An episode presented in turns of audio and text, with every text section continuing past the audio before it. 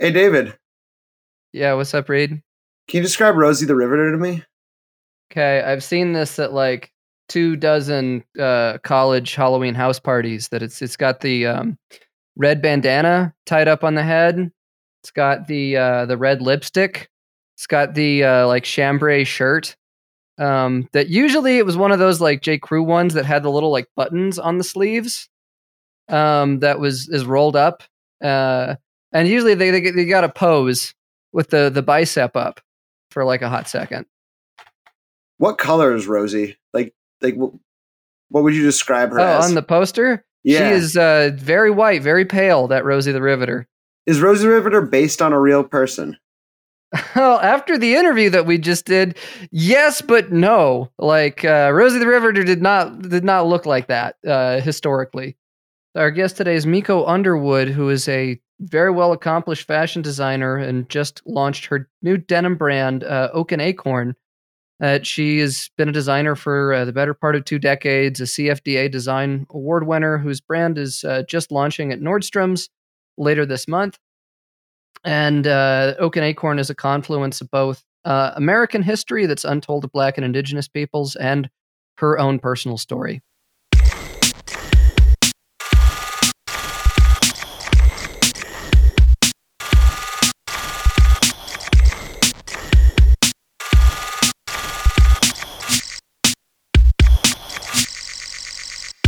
Miko, thank you so much for joining us and uh, coming on the podcast today. Thank you, guys. Uh, it's great to have you. So uh, we're right here at the launch of your brand, Oak and Acorn. Oh, I just was wondering if you could tell us a little bit about what Oak and Acorn is and how that's been going, and uh, yeah, where people can find it, perhaps. Sure. So, Oak and Acorn is the first sustainable denim brand in Harlem, New York. Um, and it is now, it actually just launched in Nordstrom. Um, it will be launching in Shopbop in about mid mid May, mid to late May. I'm sorry, mid, mid to late March. And then we will also have exclusive on our online shop, which should be launching March, April. So it's exciting. It's a very exciting moment. Um, it's in so Nordstrom and Nordstrom.com. So it's everywhere. Just Oh, nice. congratulations! Thank It's you. A big feeling. How long has it been in the works? Oh God. Well, I've been in the industry for a really long time, but um, this brand is kind of I don't know. It's weird because I've always wanted to do a sustainable denim brand. Um, but uh, when I originally started, when we founded the name Oak and Acorn, was like, okay, I want to do this brand called Oak and Acorn. That was back in 2016. It was trying to understand how I could do a direct to consumer brand um, and how could it be sustainable in that we wouldn't do a lot of inventory because at that time we didn't have like sustainable resources um, as far as like finding like you know the the the factories that could match the level of the work that we wanted to do. And um, at that time i had a design partner and uh, so we were doing direct from the factory and we'd only create you know direct enough to just cover the whatever orders we had. But that was so expensive.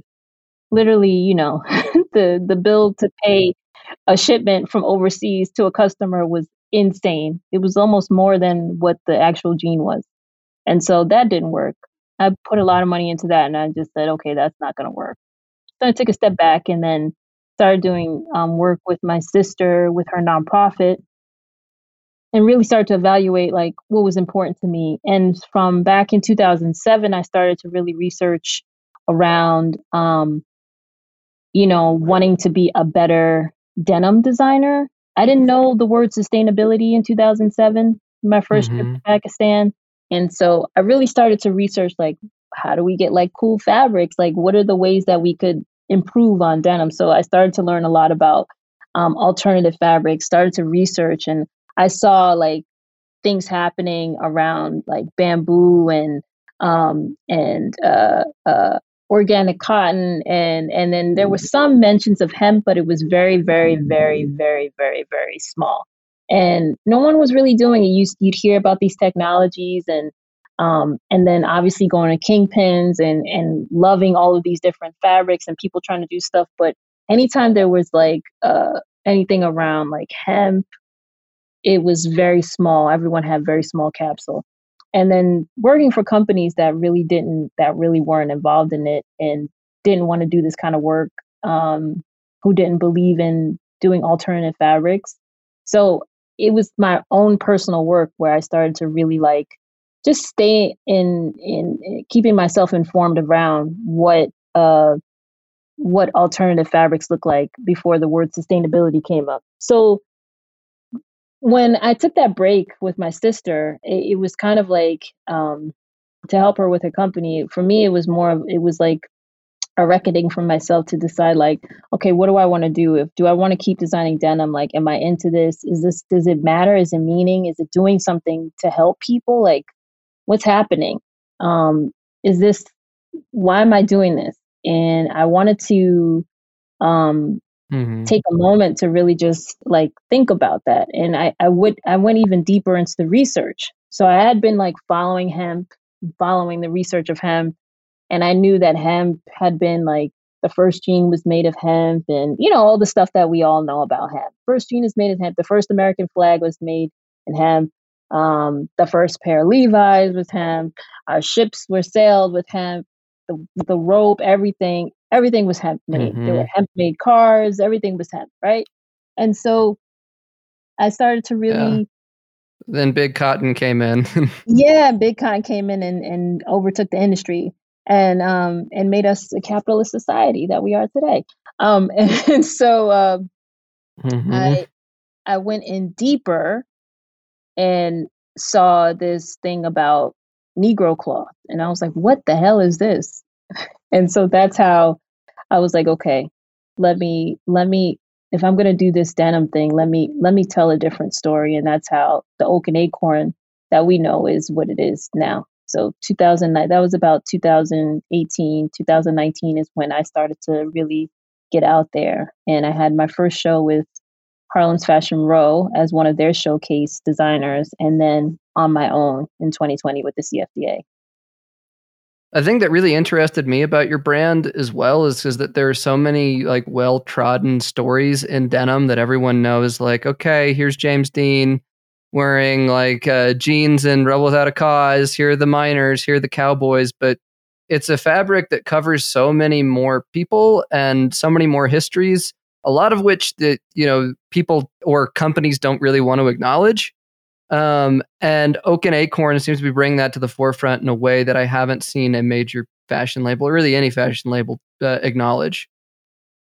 Well, thank you for saying that. I, I, thought it was really important to be authentic. You know, in the denim industry, we always talk about the authentic heritage brand or authentic denim. And what does it mean to be heritage if you're not really honoring the history of denim? You can't do part of the story. You have to tell the full story as much as you can.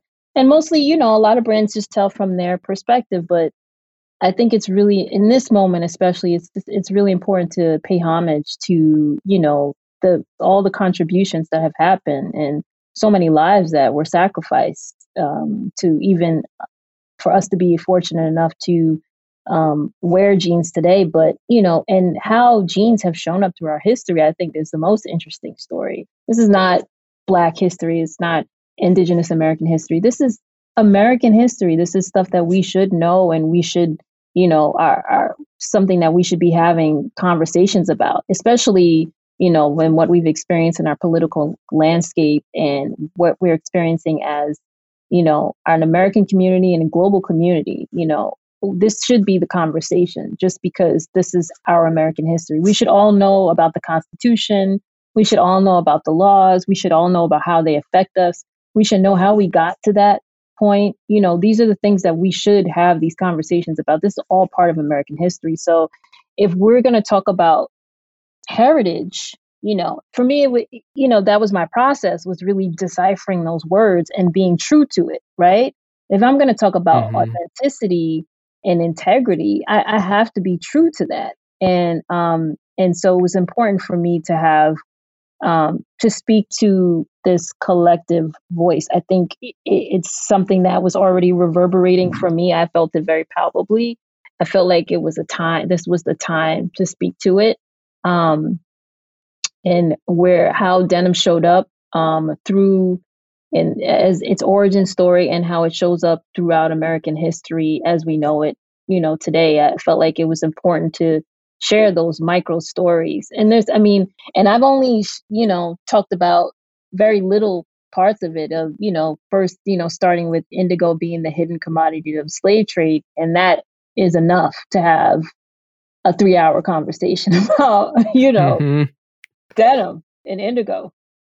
Your brand and the um the fashion week video that released has a few key moments or uh, historical uh, inspirations behind it. There are yeah. things like you know Negro cloth, like you mentioned, as well as you know uniforms of incarceration, sharecropper clothing, things like that. I was just wondering uh, if you could explore a little bit of how those worked into individual garments uh, right. that were presented in the collection. Well, you know, I so I my collection has five uh, sub collections. First and foremost is a seasonless, genderless mm-hmm. collection.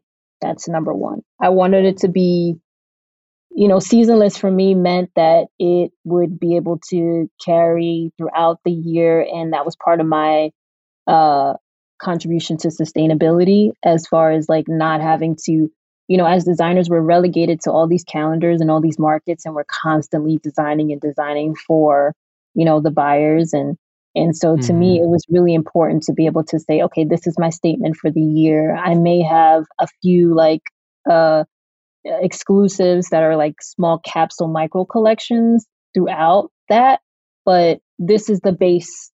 This is my base collection. And so that was really important for me to have a seasonless collection, genderless, because I believe that um, you know it was important to have just equanimity in the in the in in in the design you know so much of what i design and how i've my eye has been you know is looking in the men's market for functionality. I love the functionality of men's market and i also like you know some of the the trendiness of the women's market. So i wanted to marry that and it was really about genderless for me for me really meant about having like just equanimity in the design. Um, it wasn't about privileging sex or you know male over female or you know whatever. It was more just about this is for anybody and anyone. You know when i started oak and acorn i started with the coverall which was our it's our signature piece which pay homage, homage to the enslaved worker the farmer the prisoner the laborer and then there's um, uh, the inspiration, which is our statement hoodies. They have like powerful statements like Rebel Reborn, um, stuff like that. Uh, sustain, evolve, and then love is like. Have you got one of those on right now? I have one on, but this one is is uh, sold out right uh. now. So I have, but we have some other colors in. Uh, That's a good thing. Yeah, we have some other colors in um in Nordstrom. Um, and so, uh, so that's the statement hoodies, and then and we it's active. We actually add added a, a, a active pant, and uh, we have some cropped some cropped versions of that as well. And then um, the other collection is the Geek collection, which is it pays homage to the uh, the quilting, the geometric quilting techniques of the Amer- of the women from the 19th century in the American South. And, you know, a lot of those techniques were adopted by our military. And so that part of the collection is very military inspired. Um, and so um, the, and then the other part of our collection is our workwear essentials, which are like, you know, our traditional denim pieces. And then the Sunrise collection, it pays homage to the origins of indigo. And so that stuff is hand dyed, hand woven, and hand hand dyed, hand woven, and hand stitched in West Africa and then imported here. And so it's really, really beautifully done. Pure indigo dye. Um, even the denim that's with it is pure indigo um, dyed, no synthetic. Um, so it's a really, really beautiful collection. We live in a fast paced world. Sometimes You just need to slow down and stop. Heddels Plus, the new membership program of exclusive content, giveaways, discounts, and a community chat forum. Try a month free with the code Extra Blowout. Reed and I have just finished off a uh, 13 part series on the history of denim that uh, is about eight hours of us getting into the weeds of this stuff. So we're uh, can be a bit of history nerds, and we're uh, excited today to talk a little bit about one of the narratives that inspired the collection. Um, specifically, the contributions that uh, Black women made to the war effort in World War II in uh, manufacturing in shipyards and you know, building aircraft and other uh, areas of um, you know the fight at home. Of course, I mean you know with our fashion video, um, which you could see on our YouTube channel. As you said, we highlight different pieces of history um, and how, particularly, how denim shows up throughout. And it was important for us to highlight women. Denim was first relegated as a uniform of the enslaved labor force. And then the sharecropper tenant farmer, you see it in the incarcerated labor force, and then you see it in the workwear uh, of the World War II women. And so for Black women at the time in the shipyards and the military, um, you know, they had uh, it was a very interesting moment at that time because black women traditionally had worked in the homes of a lot of these white families. Um, they were the backbone of the white household long after slavery.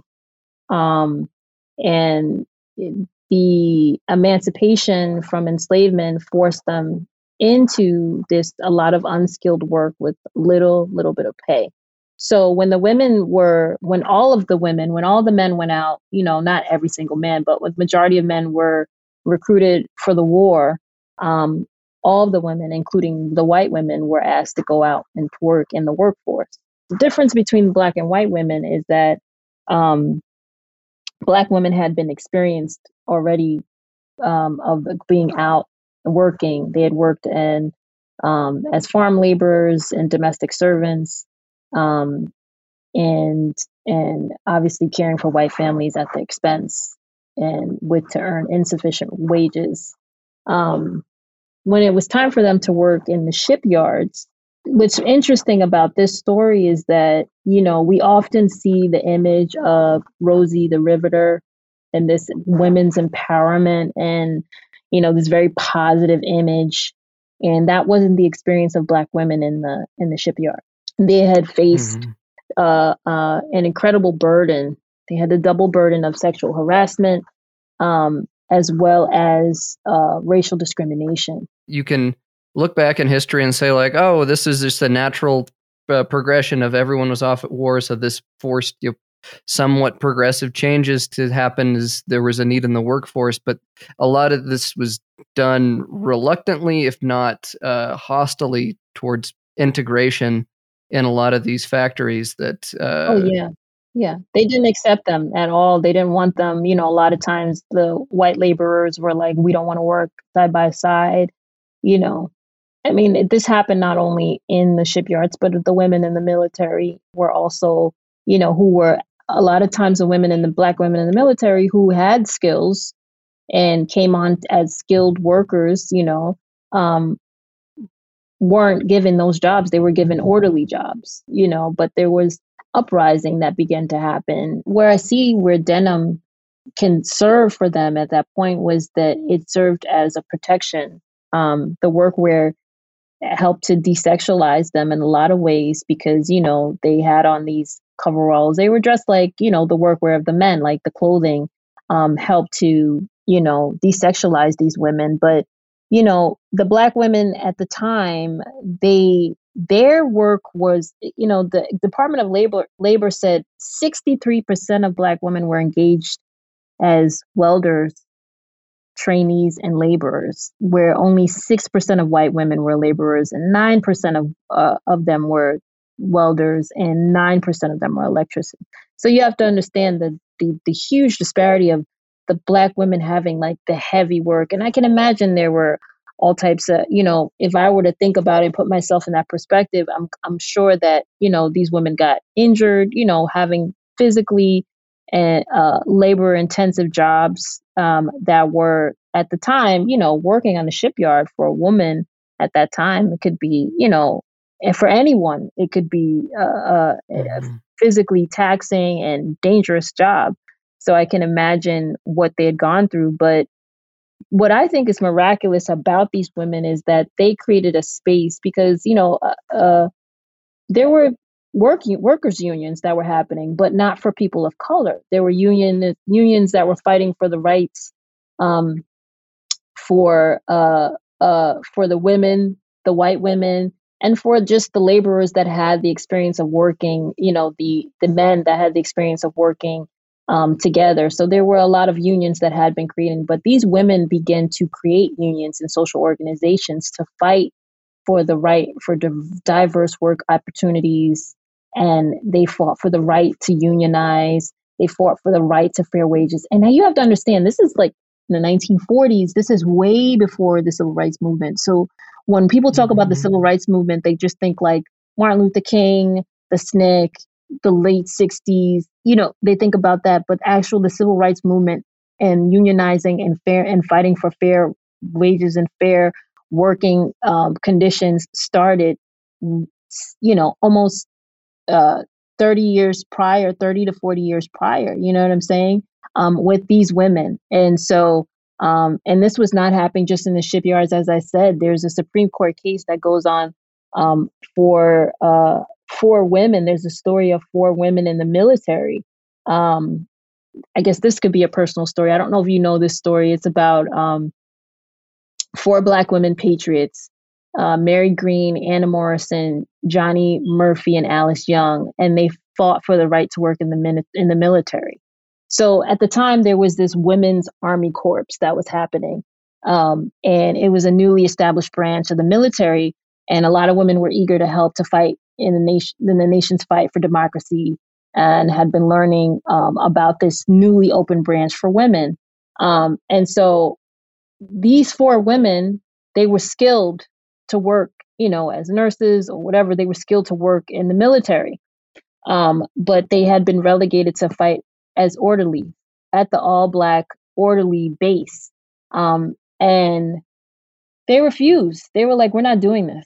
This is crazy. We are skilled and we want to do the work. We're excited to work and support, uh, you know, because you have to understand this also, not just um, the military had, you know, men of all races at that time, black and white, fighting. So this is an opportunity for these young black women to also support support the soldiers that they know, right? The soldiers that they felt like they wanted to contribute to the war efforts and be there for to support. Because it, you know, when you understand about racial discrimination, obviously, you know, you may be thinking about, at least as from a black perspective, you know, maybe the care won't be the same for my black brothers or my black uncles or my black you know, friends because so I would want to be there to be in the space to be able to offer them that type of support. Someone that like me will look at them and be like, you know, this is somebody that I can relate to. This is somebody that I know. Not to say this is, you know, everybody. Obviously, there were people of all races that, you know, there's some that are white, some are black who are just caring and just understanding the the brotherhood that happens in the military. But obviously there was some deep racial discrimination that was happening amongst the men in the military and obviously the women in the military but for these four black for these four black women they refused to go and take these orderly positions and they decided they decided to strike and they were arrested and court martialed they went on trial and for 9 days and they uh, had been convicted and sentenced to dishonorable discharge. They got lost of pay and had one year of imprisonment with hard labor. And so, to me, when I started seeing these kind of stories like this, this is called the Fort Devens strike. That's what it was mm-hmm. called. Um, and it's probably one of the most publicized court martials of World War II, but largely forgotten today.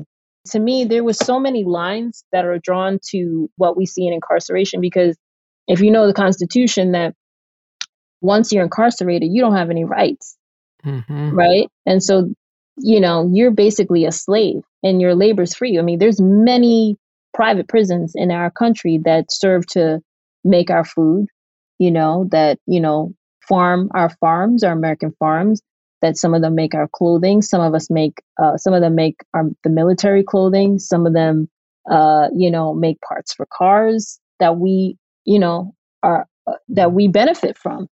And so to me, labor exploitation has not ended in America. It's crazy. And it's very personal to me because, um, you know, as I was talking about this, is the work that I was doing with my sister, her organization is We Got Us Now, which is, um, she's the CEO, founder of We Got Us Now, which is for children and young adults impacted by parental incarceration. And that's our, that was our personal story.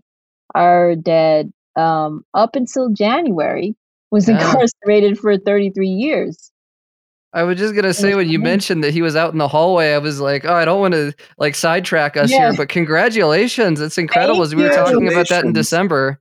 Thank you. Yeah, I know. Can you? Eh, it's been crazy. Like my brand is launched. He's here to experience it with me. You know, like in a real way. I've been getting so much love from Nordstrom you know, and I'm speaking at at the store on Saturday and it's just been nonstop and to just have my dad here to experience it with me is crazy. So, yeah, like he had gotten compassionate release, which was great, you know, the fact that he was able he he he the reason he was released not just because of compassionate release, but the judge said that he was, you know, above and beyond an exemplary inmate. And he had no no um, infractions while he was inside, which is kind of unheard of. He'd been in there 33 mm-hmm. years and never had any infraction. And I also understand he was the first. This was the first time he ever had a prison stint, and they gave they threw the book, gave him life, and basically uh, said that uh, you know all the laws that put you here had now been um, are now deemed unconstitutional, but someone who was charged prior to the date that we've now deemed it unconstitutional will remain in prison. So he literally is just sitting in prison for the last years, you know, at least the last 13 years. He'd been sitting in, in prison after the laws changed.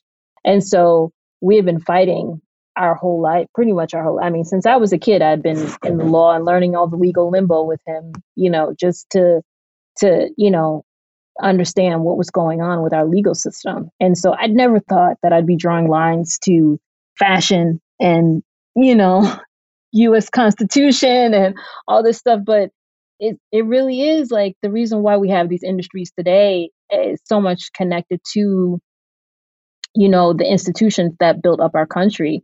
You know, the labor of Black and Indigenous people um, we're all affected by racism. Not to say that, you know, personally, Black and Indigenous people were the laborers, but this is a history that has been, you know, uh, before it was in America, it was in England, it was happening to Scottish people, it was happening to Irish people, this was happening around the world, right?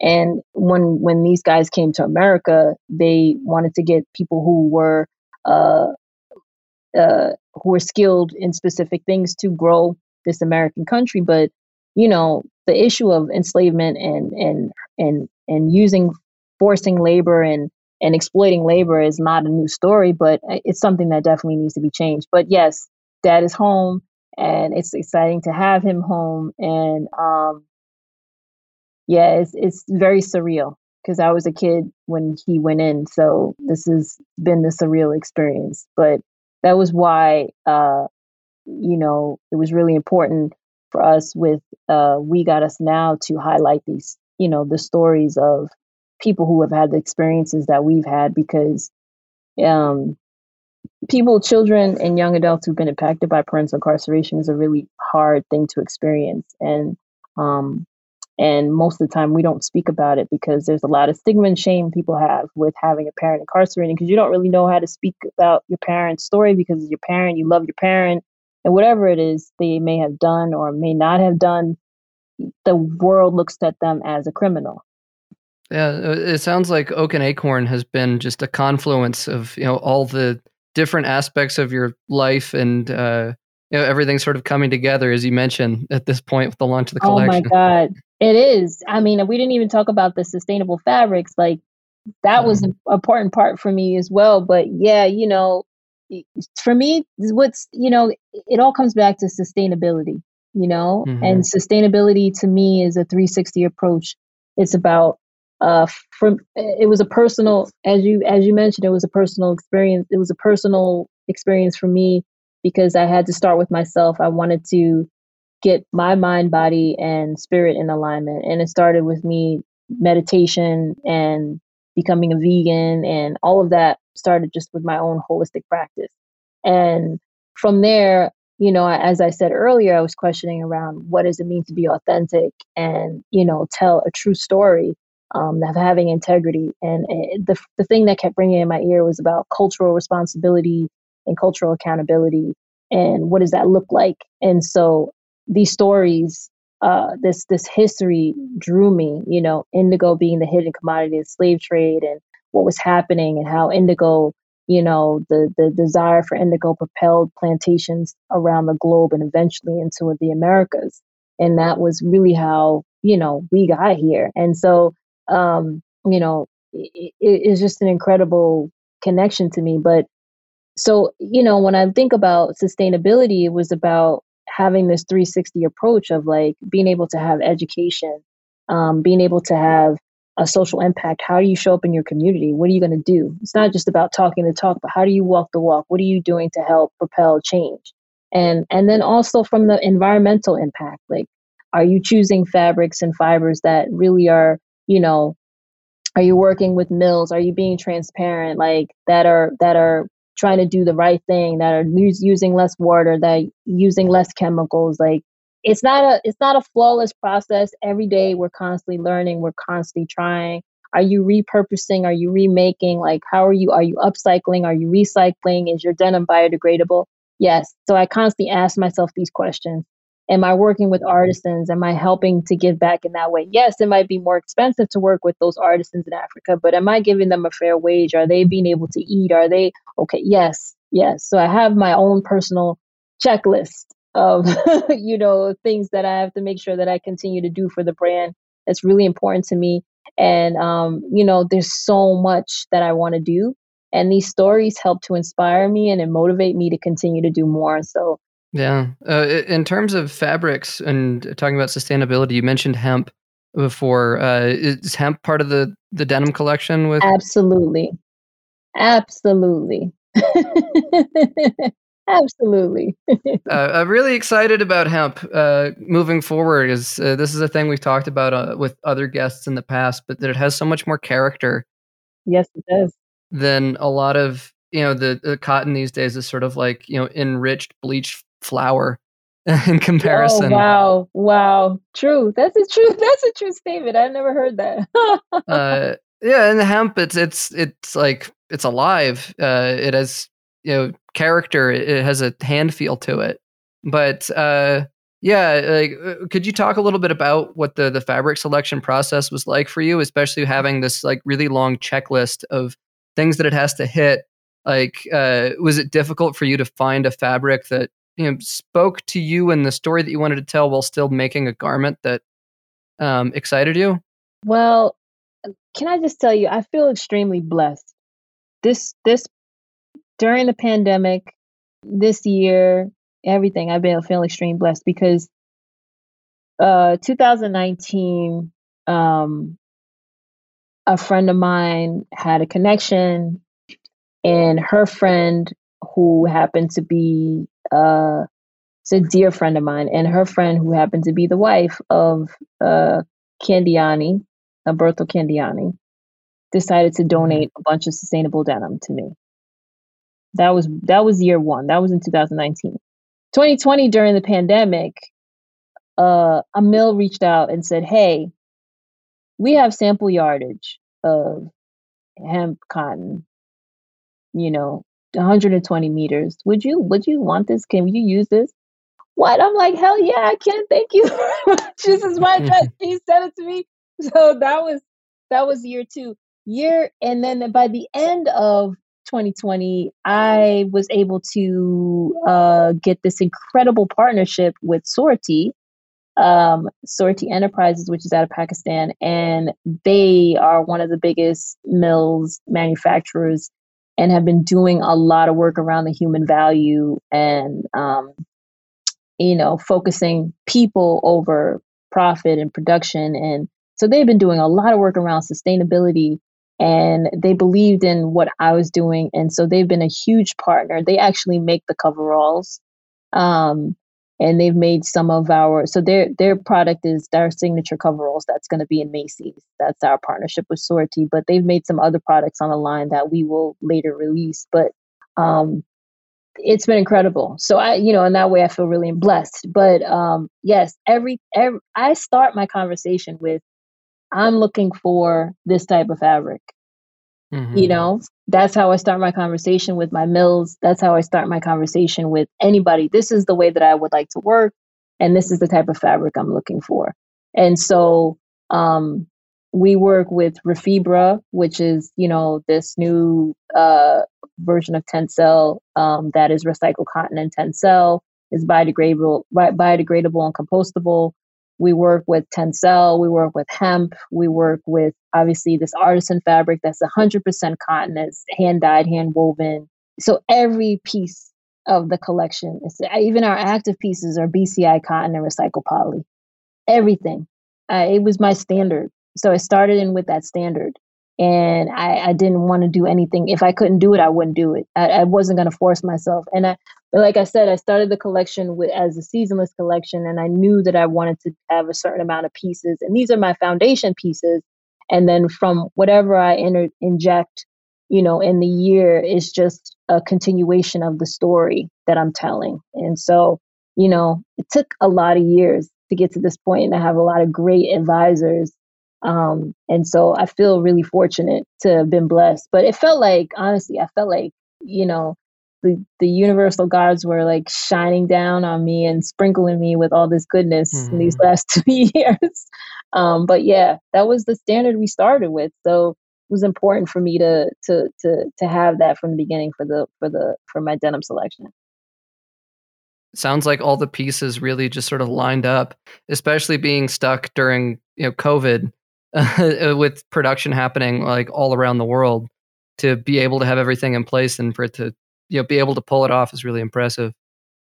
I mean can i just i just feel like you know this this virus has been so such a crazy experience for all of us. Um and mm-hmm. so many people have lost families and i you know family members and have been affected in so many diverse ways.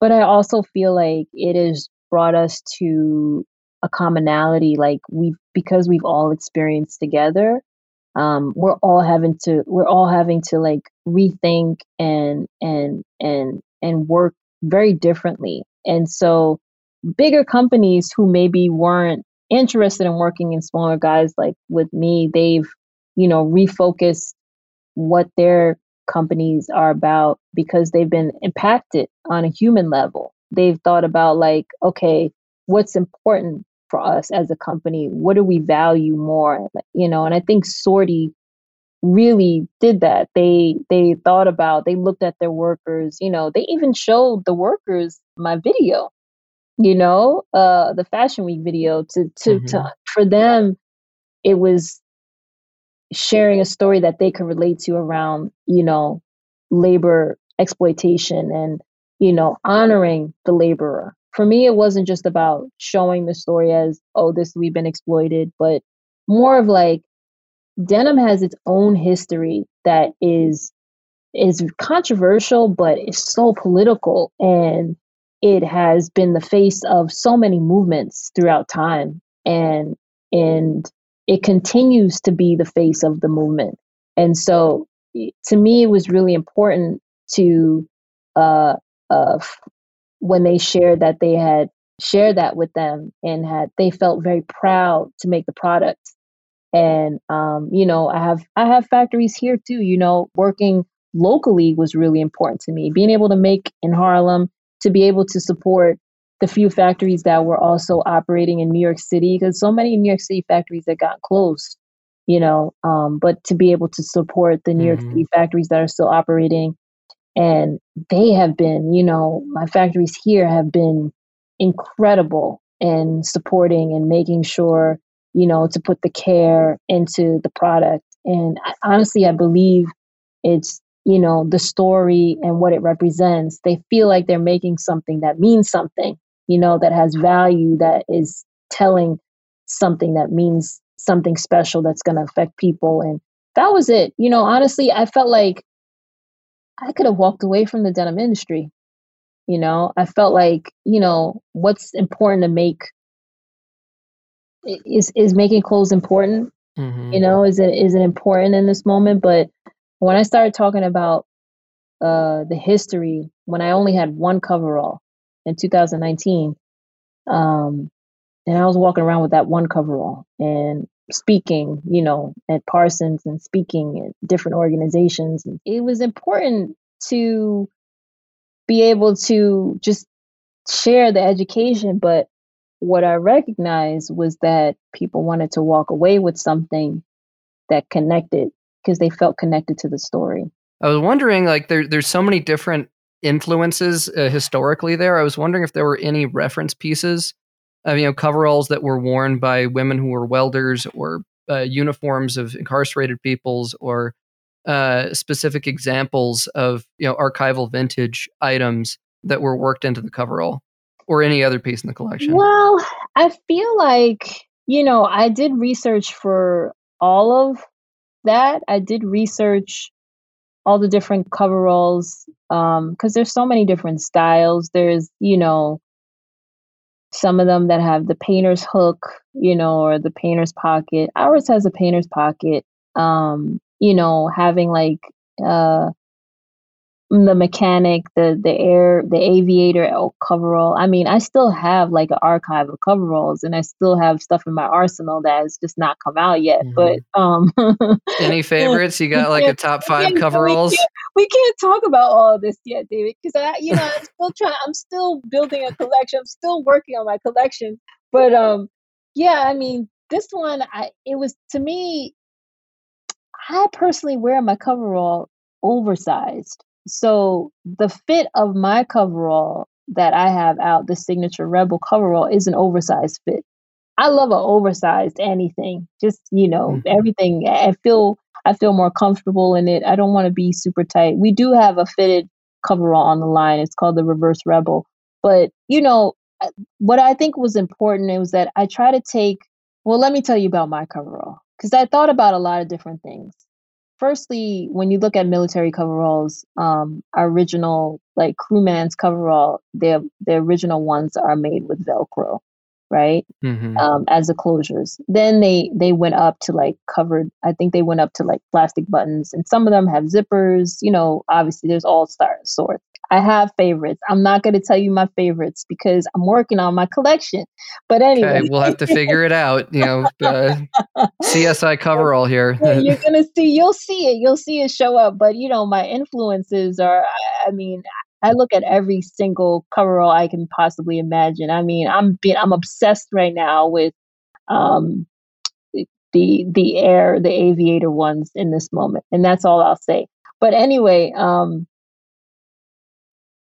my coverall it was important for it to be as easy as possible because i personally think about you know what about as a kid you know i think about a kid i used to do children's wear for some time too and i think about a kid like when you had to wear an overall overall and you had couldn't get out of it fast enough to go to the bathroom right so Unfortunately, yes. That so uh, for my coverall, I was like, "What? How can I make it easy?" So I did the Velcro openings, and so it's it has the Velcro openings. There's no metal on the coverall at all. It's completely all Velcro. Um, it's adjustable. If you don't want it like super like roomy, you can get closer to your size. You can adjust the waist so that it's it's uh you know if more fitted to your body. You can adjust adjust the bottom uh, hem so that it can go into your boot or your shoe. You can wear a heel with it. You can wear a boot. You can wear it it into your sneaker. You can wear it straight. I mean, and it's it's just super easy to me it was about being having something that's super easy it's so comfortable and soft i can't can begin to tell you how soft this fabric is it's literally like it's like wearing um like a like a lounge piece because it's really that soft. Um is this a hemp or is this the, the is- sounds like is- tencel. this is the Refibra Tencel cotton blend. Um wearing trees. it's yeah you're wearing trees eucalyptus trees. So uh it's super super soft and it's just amazing. And uh i can't wait. It's gonna hit nordstrom this week and i'm so excited because everyone who's had it who's had my my first round from 2019 loves the cover coverall and they all rave about it so i can't wait to until it hits the floor. But yeah, that you know, to me, it was about making it as easy. I, I think I'm gonna get probably a little more technical as I go forward. But again, I don't want to have that ease of. I want to make sure I have that ease of of comfort and and wearability and functionality for the customer going forward. Mhm. But yeah, my coverall, it definitely is a nod to uh uh uh the the original um uh crewman's coverall. I'm still fascinated by trying as a New York resident uh, or New York City resident and someone who also um, has both worked with uh, sustainability folks in the city and with fashion folks in the city and in the social impact space, sort of across the whole board. I'm wondering what the challenges you faced, um, aside from just finding factories to manufacture in the city, because I just know that that's become something that's uh, increasingly rare, even for those like real made in New York holdouts, and that doesn't have the added specificity of the nature of your brand. my experience is working with larger factories and kind of like you know designing picking you know they they spoil you because they design they send you the fabrics that you have to choose from especially someone like Soorty who has the mill and manufacturer that's like a that's like a gift for a designer. You actually have the the fact the fabric there that you can choose from and actually they can actually make the garment. That's that's a gift for a designer. Um and so i've been spoiled in that way where i can design pick the fabrics you know they can make the labels they can make whatever i want in that one space. With years of experience working out of asia everywhere from korea to japan um, china and pakistan i've just been spoiled to kind of like you know you send it off into the internet matrix you don't see it then voila you get a gift and everything's done right? Yeah. so new york working locally is very different. Uh, you got to get your good That shoes on and you have to run your ass everywhere. You are running. You are doing the running man everywhere. I am fortunate again to have some really good partners here in new york. Um, i have had really good support from um, some local guys and who uh, again i did my research like i researched them uh, five years ago and kind of kept the connection and tried to do stuff with them early on and you know that kind of fell through on my part and you know and then just kind of like just kept the connection. And during the pandemic i asked i was like are you guys going to be open? Are you opening up? And they're like we're not open yet or whatever whatever. And then finally they're like we're back open. And i'm like okay i'm coming and this all of my new york stuff is that uh stuff that I imported from Africa. So it's all my indigenous fabrics. What I recognize working with them is that I get to work on like my quote unquote couture stuff with New York. I get to work on stuff that is like really precious, you know, um, where I recognize that, you know, and there's even wash houses that are local um, that we that I get to work with, and being able to work with partners like BPD Denim BPD wash house and then working with wash houses that you know that were here and just even checking out the differences of the wash house where some washes houses are like they do more like volume products so they're not going to take care of your your precious cargo the same way. We had a we had a slip up where we had all we had about eight hundred dollars worth of this fabric that got washed at one of these wash houses, not BPD. Mhm. Bill would never they- do that. Yeah, Bill wouldn't do that. and Bill actually helped us out in like correcting. They tinted our fabric so horribly. And we're like, what happened? And the fabric was like torn apart. Some of it was torn apart. Because you remember it's all handmade, hand done. So you can't just throw it in a regular industrial wash and like so these are I'm just speaking to the points that read like some of the things that you know, and so you understand like working in New York that you start to understand the different the different levels and what people are capable of very quickly and you say like you know if i want this precious cargo handheld. I'm going to pay a little bit more and go to bill and i know that he's going to take his time to make sure and he was able to correct our fabrics and production looks amazing and you know but we lost like a good $600 worth of product with a terrible wash from a that could not be fixed in fabric like disintegrated and terrible like destroyed. Like i don't know what they put in there stones or i don't know what they did but they messed it up bad. I mean i've been really just utilizing all my resources. I have my my original design partner that i talked about in the beginning angie she lives in korea now. She's korean.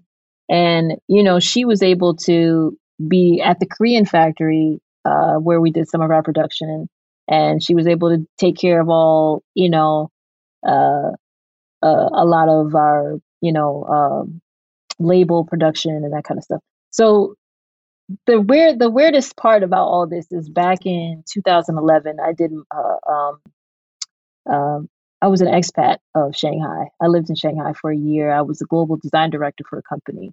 And so my whole life was waking up super early in the morning and getting on Skype and speaking to my to my New York team because it was nighttime, it's 13, you know, and talking about their day and the expectation of what they heard from the buyers in New York, and then relaying that during the day with my Chinese team to be able to design for the New York market. So this pandemic of like speaking and working online, I feel like I got a little bit of a a, a little bit of a um a head start. You were built for this.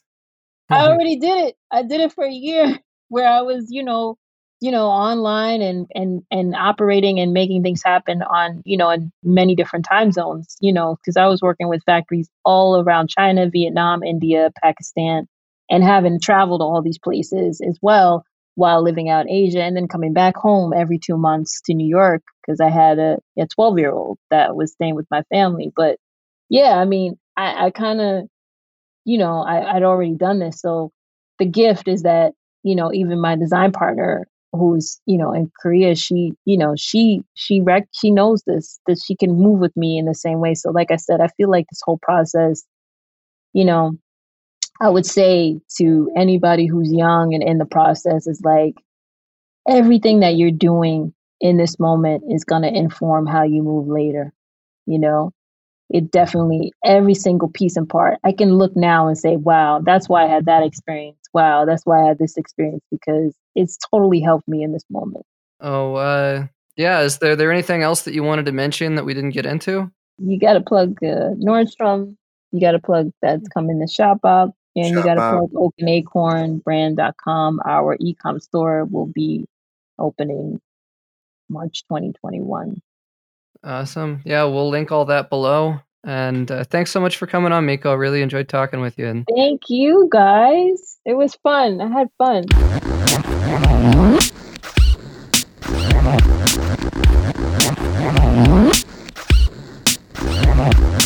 Thank you so much, Miko, for coming on. At, if you want to find more about Oak and Acorn, you can go to either Nordstrom or Shopbop or her brand's website, oakandacornbrand.com, as well as if you want to know more about uh, her sister's organization, We Got Us Now. We got links to that in the show notes. Uh, got any questions, comments, concerns? Reed, what's our email? It's blowout at heddels.com. I think that's right. Uh, as well as if you want to support the show, we got a we got premium accounts now. What's that called, Reed? Heddels Plus. Heddels Plus. You can come on Discord and you can you can send us messages and you can send us pictures of your jeans and uh, you can listen to more uh more blowout content. We're gonna have more episodes that are gonna be only available for our blowout plus members, Heddels Plus blowout members. It's uh, five dollars a month. You can listen to all you want. Um, but there's also giveaways, exclusive discounts at partnered brands and retailers, uh, more articles, and you get to support folks like us. Is there, what's better than that? Nothing. Reed, you're Nothing supposed to say is better nothing. than- nothing is better than- than that. I can think of some things. The world's Okay. world's fucked up right now, man. yeah, yeah. There, are some things that are better than that, but uh, it's But still pretty good. It's, It's pretty awesome. It's amazing. No, and you can you can just direct targeted questions at David all as much as you want as well in that Discord. Like you and can I'll just answer them. I'm answering them. He's obligated to. It's it's Yeah. worth it alone. Yeah, it, it it's nice. Just uh, also thank you to people that have sent in nice emails. Uh, someone even said like, "I hope you feel nice when you read this," and I did. Um, I'm not going to out who that was, but you know who you are. Thank you. Those do always make they they feel good when you get them. You know. Yeah, they do. All right. Uh, thanks for joining us. We'll catch you next time. Bye bye.